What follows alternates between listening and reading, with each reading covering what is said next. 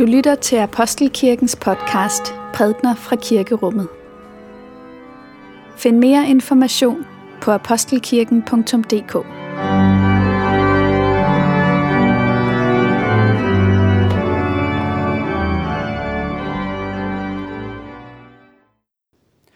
Vor Herre Jesus Kristus, dig er givet al magt i himlen og på jorden, og du den, der alene skal fælde dommen over os og vores måde at leve på. Vi kommer til dig som dem, der ved, at der er mennesker, vi har svigtet. Vi så dem nok, men ikke som nogen, vi skulle tage os af. Men du ser dem, Herre, hver eneste en af dine mindste brødre og søstre, og da vi svigtede, var det, som det var dig, vi svigtede. Forbarm dig over os. Giv os kærlighedens klarsyn, så vi ser, hvad du vil, vi skal gøre. Ja, lad os blive til velsignelse, du velsignede, så vi må gå ind til den herlighed, du har beredt for dine fra evighed og til evighed. Amen. Dette hellige evangelium skriver evangelisten Matthæus. Lad os takke for Guds ord. For Guds ord i skriften, for Guds ord i blandt os, for Guds ord inden i os, takker vi dig Gud. På den tid tog Jesus til ord og sagde, Jeg priser dig, Fader, himlens og jordens Herre, fordi du har skjult dette for vise og forstandige og åbenbaret det for umyndige. Ja, Fader, for således var det din vilje. Alt har min fader overgivet mig, og ingen kender sønnen undtagen faderen, og ingen kender faderen undtagen sønnen, og den, som sønnen vil åbenbare ham for. Kom til mig, alle I, som slider jer trætte og bærer tunge byrder, og jeg vil give jer hvile. Tag mit å på jer og lær af mig, for jeg er sagt modig og ydmyg af hjertet. Så skal I finde hvile for jeres sjæle. For mit å er godt, og min byrde er let. Amen. Lad os bede. Må min munds ord og vores hjerters tanker være dig til behag, o Gud. Amen. Vi fornemmer i, i dagens tekst, hvordan Jesus på sin vandring nogenlunde midt i sit offentlige virke løfter blikket op og ser sig omkring på de mennesker, som omgiver ham. Det er jo ikke lige frem toppen af poppen. Det er sådan uddannede fiskere, en toller, nogle syndere. Og øhm, det, det ligner ikke en her, der er på vej ud for at lægge verden ned. Og alligevel så sker der noget i Jesus, der gør, at han, han bryder ud i et fryderåb. For der, der er noget i det, han ser, som bekræfter den særlige opgave, han er kommet for at løse. Og så, så bryder han ud i, i de ord, som måske er nogle af de mest berømte og elskede ord, som Jesus siger. Kom til mig, alle I, som slider jer trætte og bærer på tunge byrder, og jeg vil give jer hvile. Tag mit å på jer og lær af mig, for jeg er tålmodig og ydmyg af hjertet, så skal I finde hvile for jeres sjæle. For mit å er godt, og min byrde er let. Så den her, øh, det her udbrud fra Jesus, det taler altså om byrder. Det taler om to former for byrder. Den tunge byrde og den lette byrde. Den tunge byrde, det er den, vi kommer med. Kom til mig, alle I, som slider jer trætte og bærer på tunge byrder. Og så slutter det med, at Jesus siger, mit å er gavnligt, og min byrde er let. Så altså, den tunge byrde, som vi kommer med, så er der den lette byrde, vi går med, om du vil. Den tunge byrde, som er, er vores, og den lette byrde, som er Kristus. Og det, som så er bevægelsen i den her tekst, det er jo, at der sker en, en ombytning. At vi bytter byrder. Så vi ikke længere behøver at, at, at bære rundt på det tunge, vi kom ind med, men vi kan går lettet videre. Og det er den bevægelse, som vi skal prøve at, at, at, at fordybe os i i dag. Så lad os starte med at overveje, hvad, hvad er en byrde? Hvad er din byrde? Det kan være så meget forskelligt. Nogle vil måske svare, jeg har en arbejdsbyrde. Andre vil sige, for mig er noget af det mest lidsomme, at jeg ikke kan få arbejde. Nogle vil sige, familien, det er nok det mest slidsomme i mit liv. Og andre vil sige, for mig er det mest byrdefulde, at jeg ikke har formået at få familie. Nogle vil sige, for mig er det byrdefuldt at møde alle andres forventninger om, hvad jeg skal kunne gøre og klare. Og andre vil sige, for mig er det mest byrdefuldt, at der er ingen, der rigtig får øje på mig og, og tror på mig. Og sådan kan vores byrder være så forskellige. Men går vi tættere på, så er der måske alligevel en sammenhæng mellem alle de her forskellige byrder. For de er alle sammen at gøre med, at vi bærer ting med os. Det er sådan, det er at være menneske. Vi passerer ikke gennem livet som en nål uden tråd. Vi har en lang tråd, en lang historie, som vi trækker med os, og som, som kan være tung. Og derfor kan det være slidsomt at være menneske. Måske kan man skelne mellem to forskellige former for byrder. Det jeg vil kalde stolthedens byrde og kærlighedens byrde.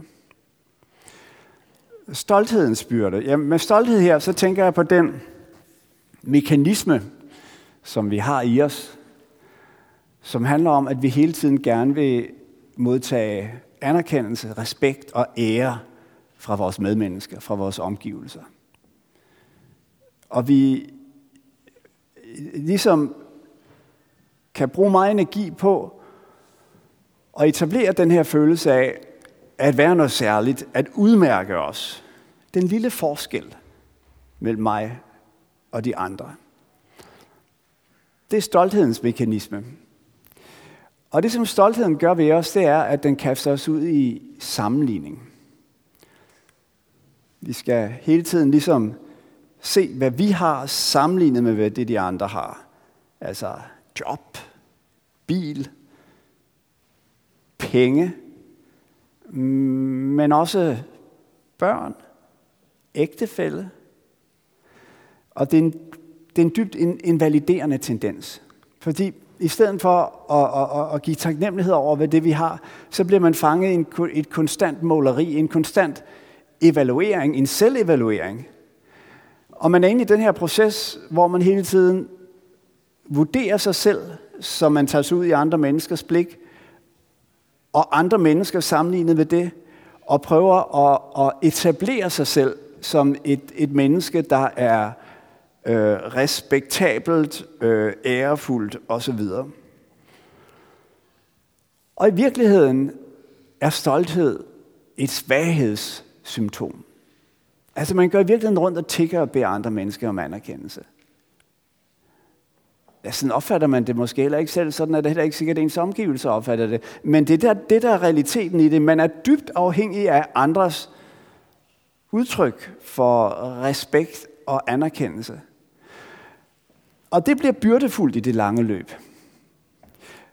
Fordi den sårede ære, den sårede stolthed, den er tung at bære på.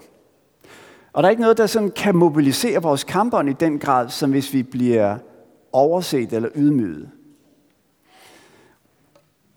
Hvis du arbejder med humanitært arbejde, eller forskning for den sags skyld, et eller andet, som ligesom skal være med til at gøre verden til et bedre sted, så er det det, du arbejder for. Du arbejder for hvad ved jeg, de svage, de syge mennesker.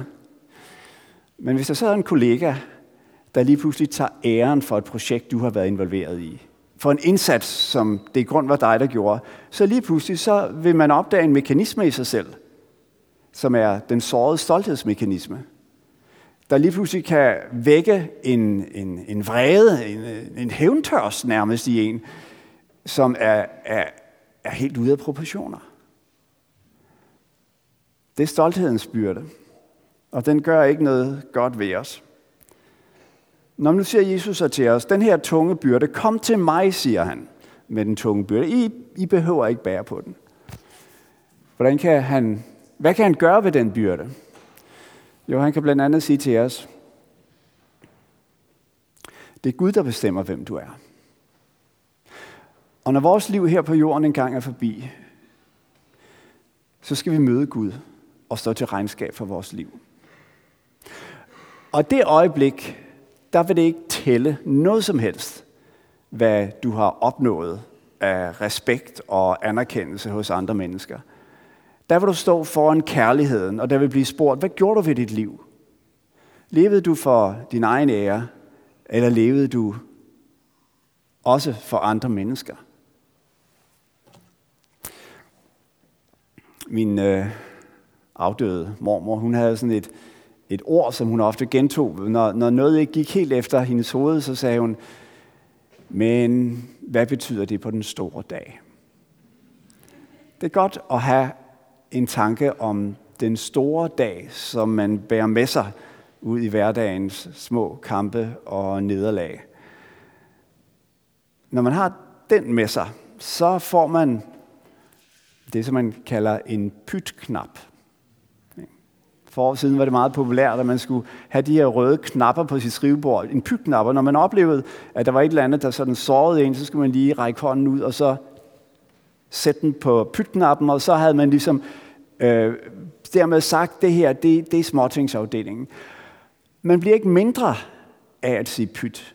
Tværtimod viser man, at man er stor nok til ikke at gå ind i nogle af de kampe, som man ellers skulle blive fristet til at gå ind i. Vi tror, vi har netop hørt i forbindelse med dåben, at vi er Guds børn. Der er visse slagsmål, som kongesønner og døtre ikke behøver at involvere sig i.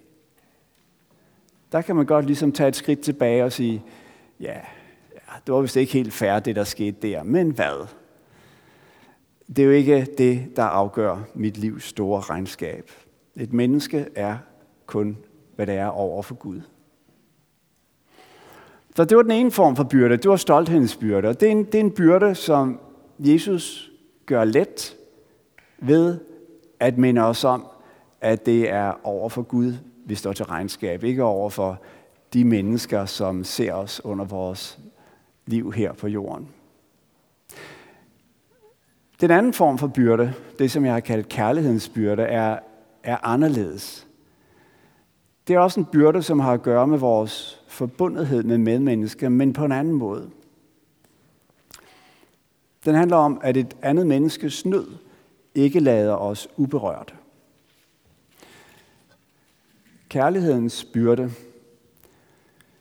En skolelærer, som ikke blot er interesseret i at gøre sin faglige pligt, men som faktisk engagerer sig i, sit børns, i sin børns trivsel, tager en byrde på sig. En, en læge, som ikke bare er interesseret i at gøre sit arbejde fagligt dygtigt, men som faktisk får øje på det menneske, som han behandler. Han tager en form for byrde på sig. Og det samme gør en, en forælder, et barn, en ægtefælle.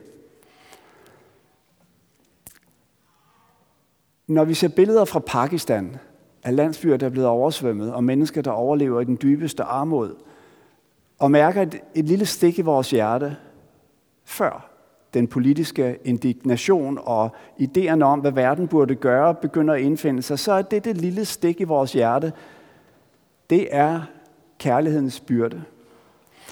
Og den byrde skal bæres. Den byrde skal vi ikke blive os fri for. Det er noget af det vigtigste i vores liv som mennesker, at vi tager den på os. Men samtidig er det så sådan, at den byrde, hvis vi virkelig tager den på os, den bliver også for tung. Intet menneske kan bære et andet menneske. Og hvis vi med tanke på de kommende generationer tager den byrde for på os, at ville løse klimasituationen, ja, så ender vi i en klimasorg, som i virkeligheden kan lamme os i forhold til det, som er vores livs små muligheder og opgaver. Så hvad gør Jesus ved den kærlighedens byrde? Han siger til os, den kærlighed, som skal bære verdens smerte, som skal se de pakistanske overlevende og alle de andre mennesker, som bærer på skjul eller åbenbar lidelse, den kærlighed er min. Det var den, jeg kom til verden for at vise. Det var det, der betydningen af mit kors, af mit å, som var det tunge å. Det var at gå ind og tage det alt sammen på mig, for at intet menneske skal være uset i sin lidelse. For at intet menneske i sidste ende skal være alene. For at kunne møde dem. For at kunne møde os, når vi tager det sidste skridt på vores vej på jorden. Og derefter, ja, så må vi tage byrden på os igen, men som den lette byrde. Ikke fordi, at vi skal ud og frelse verden. Ikke fordi, vi skal bære et eneste medmenneske.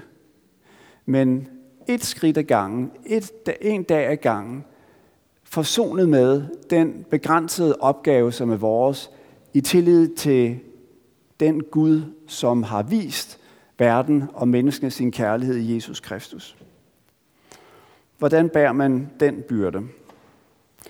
Kai Munk har en formulering i en af sine prædikner, digterpræsten Kai Munk, som øh, led døden, blev skudt under 2. verdenskrig. Han siger sådan her, at vidne om Gud er først og fremmest at leve sådan, at livet bliver dyrebart for andre. At leve sådan, at livet bliver dyrebart for andre. Det er det å. Det er den lette byrde, som Kristus lægger på os. Den opgave, han giver os, som vi må prøve at løse ud fra det, som er vores livs vilkår og, og rammer. Ikke at vil frelse verden, ikke at vil bære vort medmenneske, men at være med til at gøre livet dyrebart for andre. Lov og tak og evig ære være dig, vor Gud, Fader, Søn og Helligånd. Du som var og er og bliver en sand treenig Gud, højlovet fra første begyndelse, nu og i al evighed. Amen.